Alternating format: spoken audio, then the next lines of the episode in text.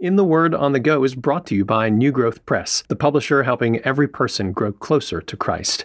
As you're making a list for the little ones in your life this time of year, don't forget about the new releases at New Growth Press, including the new picture book, Why Do We Say Goodnight? Going to bed and turning out the light can be a scary time for many children, so this book reminds little ones that Jesus watches over them all night long, just like a shepherd protects his sheep. Find your next read to encourage you in your faith and learn more about new releases at newgrowthpress.com.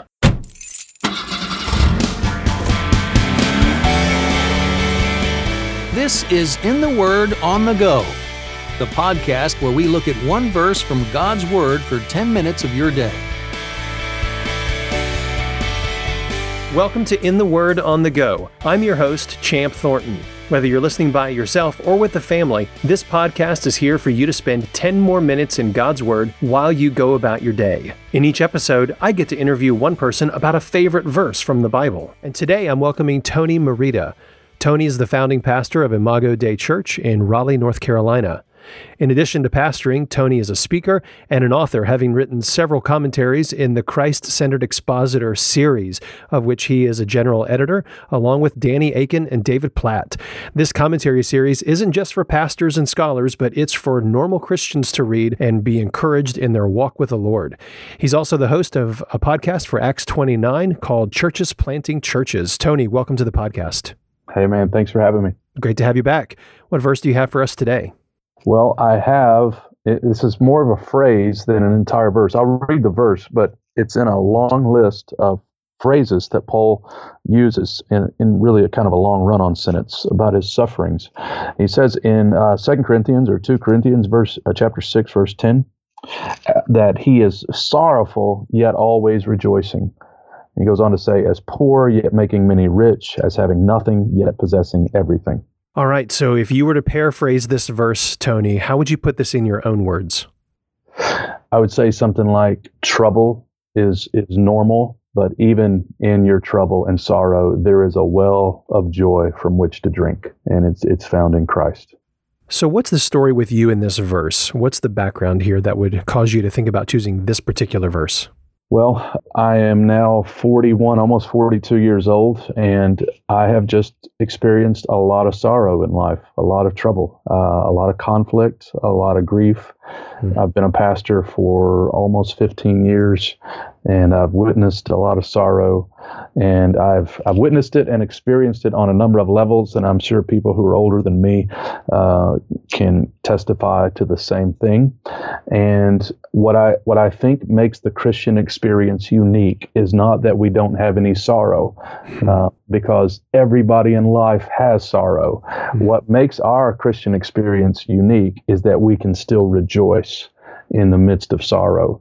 And wow. that's that's just so profoundly good news to me that there that you can actually have joy. And it's good news because when preachers often tell people they should have joy, you know, a, a, reaction is often, well, you don't know what I'm going through. You don't know what kind of sorrow I'm going through. Hmm. And I want to say, like, the Christian joy doesn't mean there's a, it doesn't mean you have no sorrow.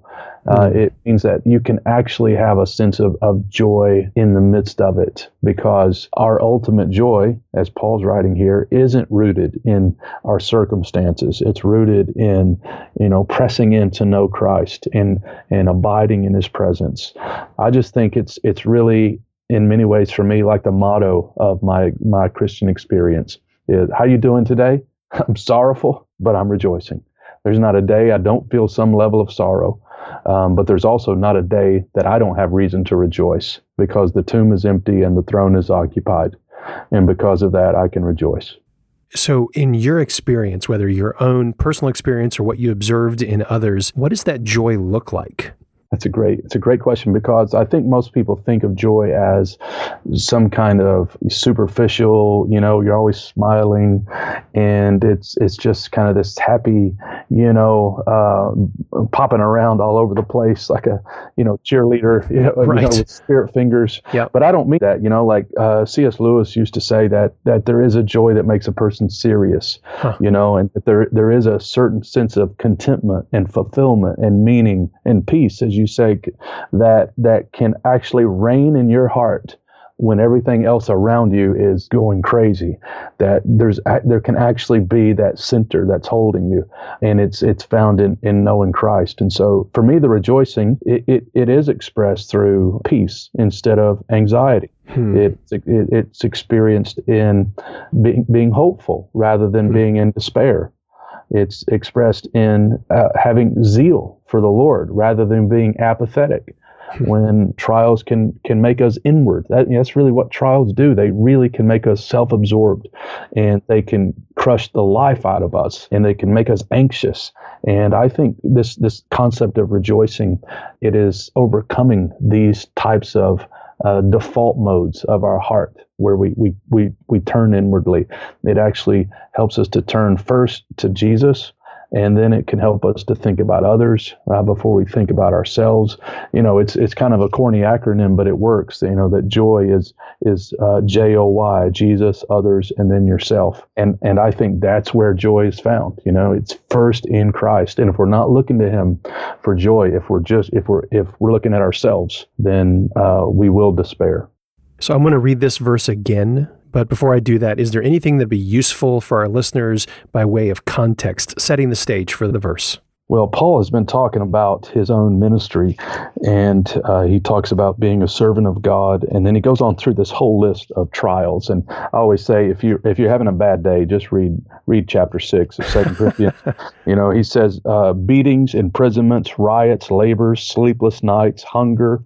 You know, he's been treated as an impostor. He's unknown. He's dying, and then he gets to I'm sorrowful, yet I'm always rejoicing. Like how, how can a guy who's going through all of those things still rejoice? And it's it's encouraging because you're like, if Paul can still rejoice in light of all of that, um, maybe I can too. And so we're going to pick up then in 2 Corinthians 6 in verse 10, right in the middle of Paul's sentence, he says this.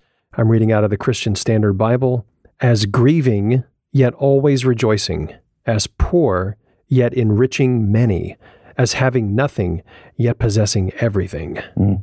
It's good. So, what enables Paul to say this? How can he, on the one hand, legitimately assess his life and say, yep, we're poor and grieving and sorrowful, and yet, on the other hand, truly say we're rejoicing? How does that happen? You know, in, in Philippians, Paul has a great theme of joy, and he's telling the Christians there, rejoice in the Lord. You know, mm the, the source of the rejoicing is in the Lord. And so you continue to see it in, in that particular letter. While he doesn't insert here, uh, yet always rejoicing in the Lord. I think it's implied by Paul's own testimony, mm-hmm. by the context of, of Second Corinthians, because if you just read Second Corinthians, he is a man that is captivated by the Lord Jesus. You know, he's he's been talking about to be absent in the bodies, to be present with the Lord. Right. Uh, about he's talked about appearing uh, before the Lord that he's talked about that uh, we no longer live for ourselves, but for him who died and was raised. He said that we are new creations in Christ. We've been reconciled to God through Christ, that we are now justified before God because of Christ. And so I think that's the secret. You know, it is just being enamored with the person of Jesus mm-hmm. and what he's done for us. That's where we find this joy. Man, that's excellent. So, can you close our time today, Tony, with a word of prayer about this verse for our listeners? Sure thing. Father, we thank you for your truthfulness that you tell us in your word that we will have trouble, that we should not be surprised by trials, trouble, sorrow, grief. But we're also grateful, really grateful today that in this, in spite of grief, in spite of sorrow, uh, there is still a well of joy from which to drink the well of our salvation that we can go back to again and again and again.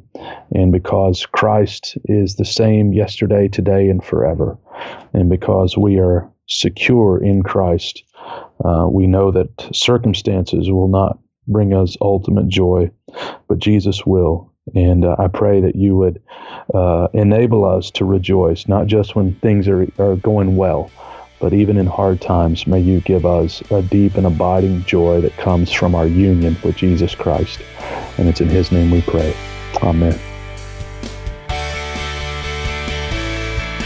Thanks for listening to In the Word on the Go. This episode is brought to you by New Growth Press, which aims to bring gospel centered resources to every church and home. For more information about this podcast or to listen to past episodes, visit wordonthego.net.